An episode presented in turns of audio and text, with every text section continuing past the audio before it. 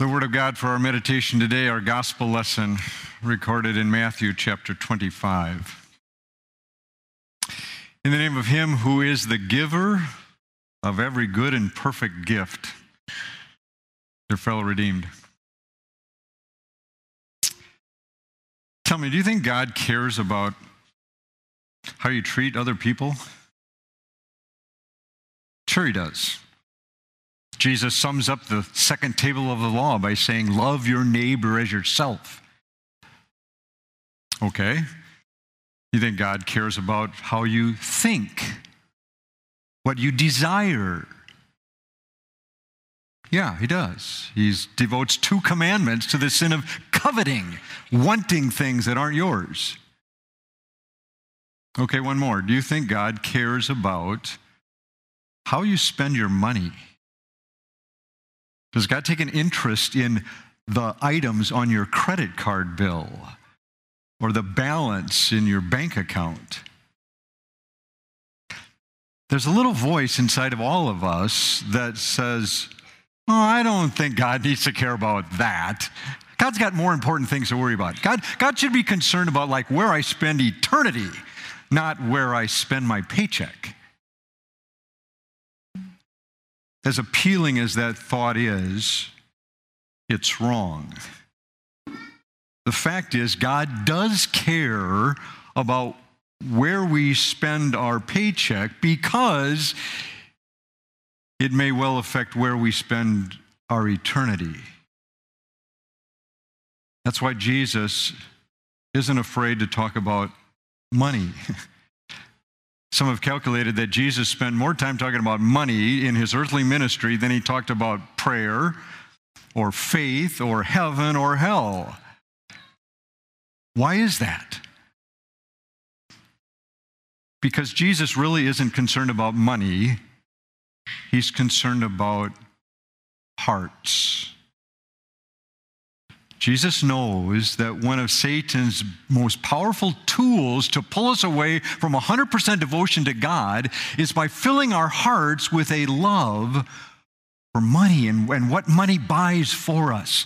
Money can become the idol that separates us from God forever. That's why Jesus tells the parable that He does here in our text for today.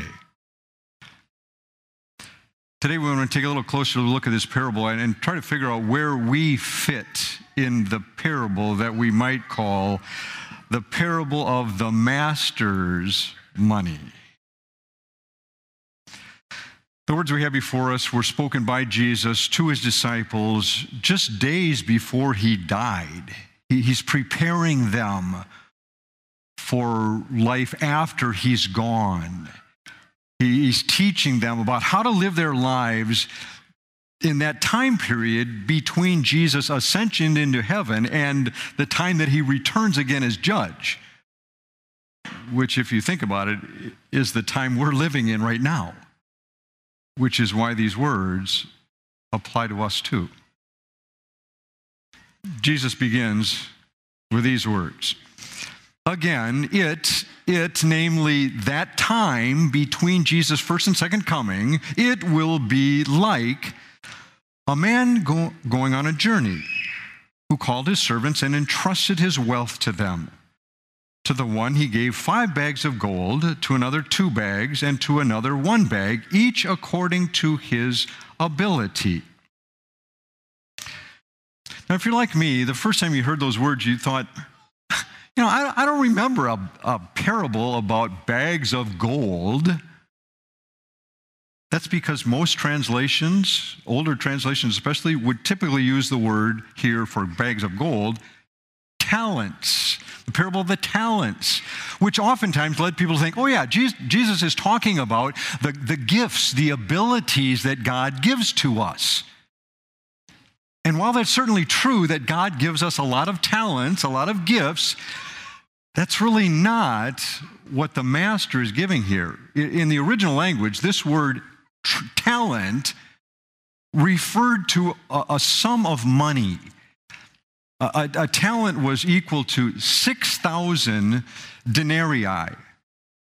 And a denarius was the wage that a person would make in one day.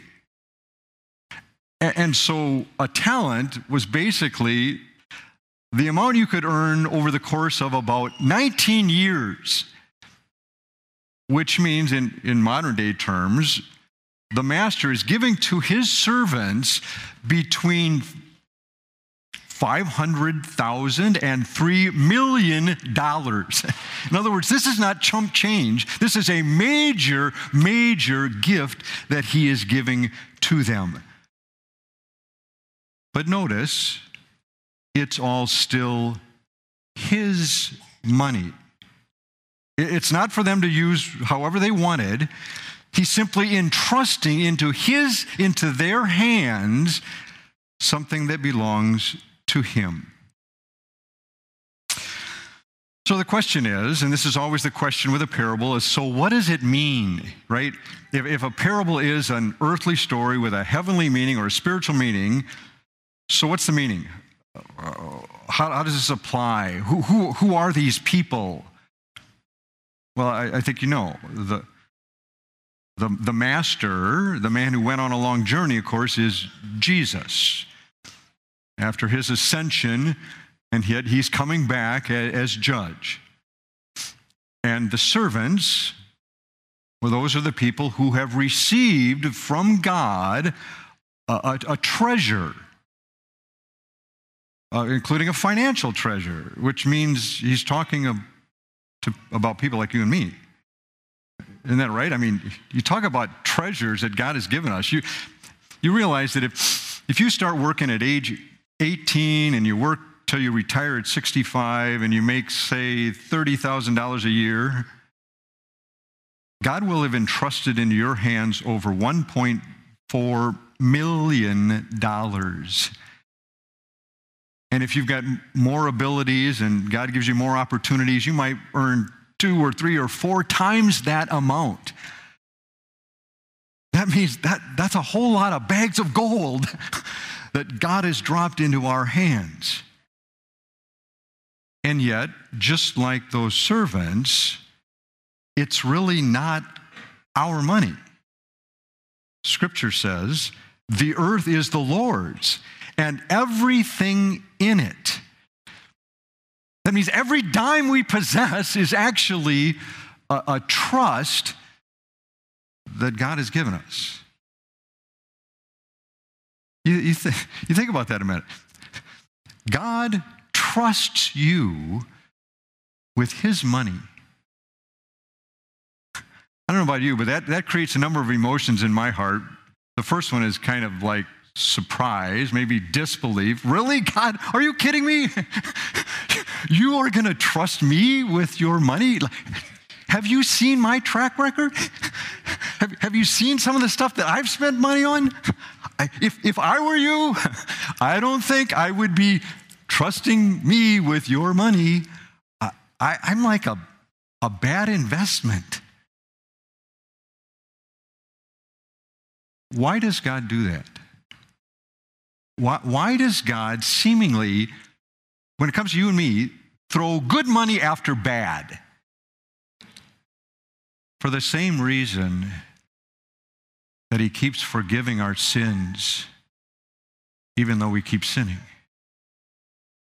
It's all because of God's grace, God's undeserved love. Everything we have, we did not earn.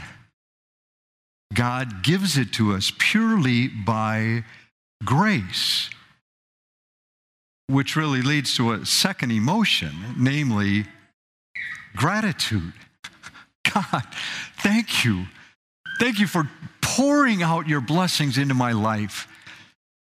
Thank you for giving me far more than I need to survive. In fact, when I think about the fact that this is all your money, it brings out one more thought, and that's a feeling of responsibility. God, what do you want me to do with this? How should I use it? To answer that question, we go to the second part of the parable. where Jesus tells us what the servants did with their master's money. The man who had received 5 bags of gold went out at once and put his money to work and gained 5 bags more. So also the man who received 2 bags of gold gained 2 more. But the one who received 1 bag went off, dug a hole in the ground, and hid his master's money. Notice that the first man, without hesitation, invests the money, puts it to work. Same thing for the second man. Without wasting time, without wasting money, they invest it in a way that creates a return on the investment, right? In a word, you'd say they were faithful with their use of their master's money. So what's the application for our lives? I think you realize God wants us to be faithful with the money that he's entrusted to us. He wants us to use it in a way that would be pleasing to him, whether that's providing for our families, caring for their needs, whether it's helping meet the needs of other people, especially their spiritual needs. God wants us to invest it in ways that have an impact on people's lives, not just on this side of the grave, but on the other side too. Isn't that the point that Jesus made in his parable of the shrewd manager? Remember what Jesus said at the end of that parable?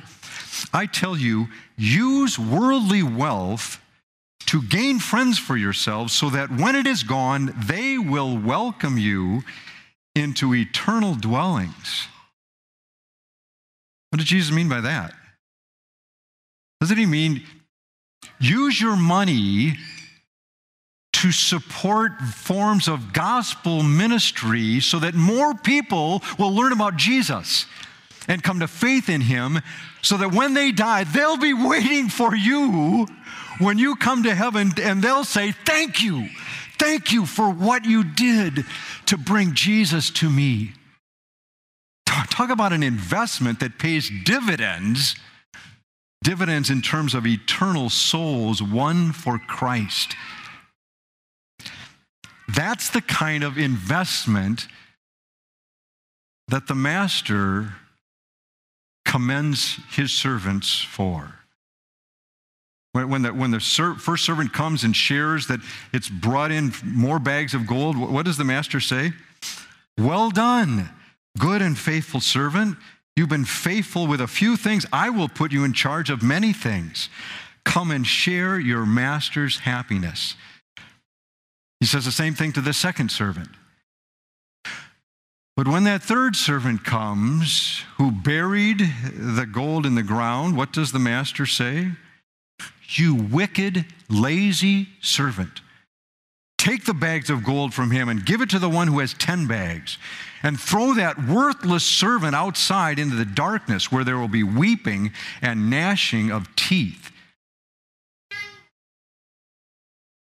Tell me, is there a real-life parallel for the fate of this man?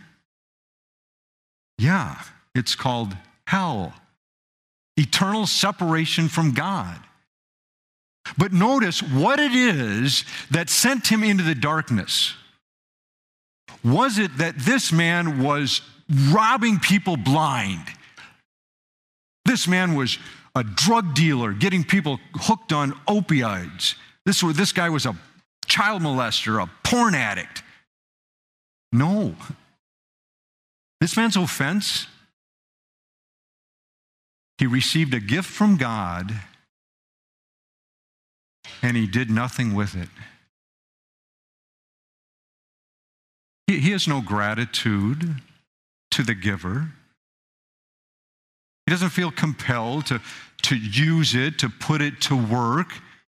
In fact, he blames the master. He criticizes him. He accuses him of being mean, being too demanding, expecting too much of him. What's the servant say? Master, I knew you were a hard man, harvesting where you have not and gathering where you have not scattered seed.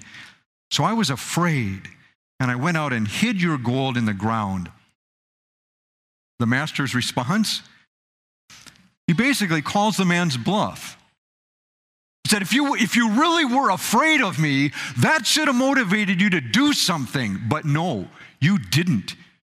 You don't care about anybody but you. You are a lazy servant. So who is that servant? Could it be you? Or me? God has given us a bag of gold. The question is, what have we done with it? Did we bury it in the ground of our own self-indulgence? Did we invest in just a higher lifestyle?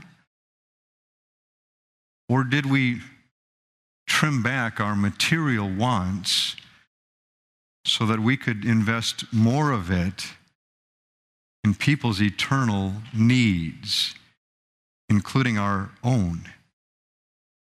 Are we pouring our time and talents and treasures into things that impact people's lives forever? This week would be a good week to think about those questions, to do a little self-evaluation, a little audit of the blessings that God has given. To help you do that, watch for a letter in your mailbox, your inbox, that has a tool to help you reflect on the blessings that God has entrusted into your hands and what you've done with them. As you think about this parable, you realize that the only thing that keeps you and me from becoming that lazy servant is God's love in Christ for us. Jesus Christ gave his life for you and me. He spilled blood on the cross to make us right with God, to forgive our sins. By the power of the Holy Spirit, he has made you and me new people. He's given us a new heart.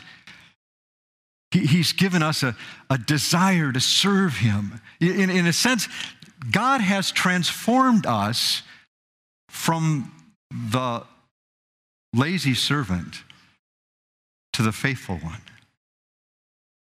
That's how God now sees you in Christ. That's why he's entrusted you with his treasures.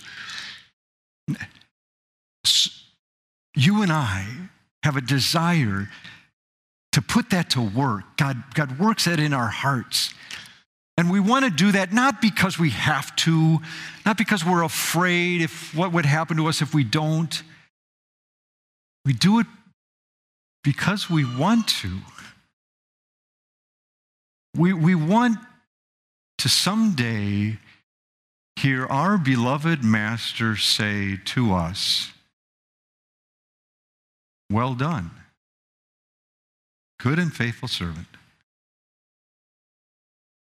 God grant it, for Jesus' sake. Amen.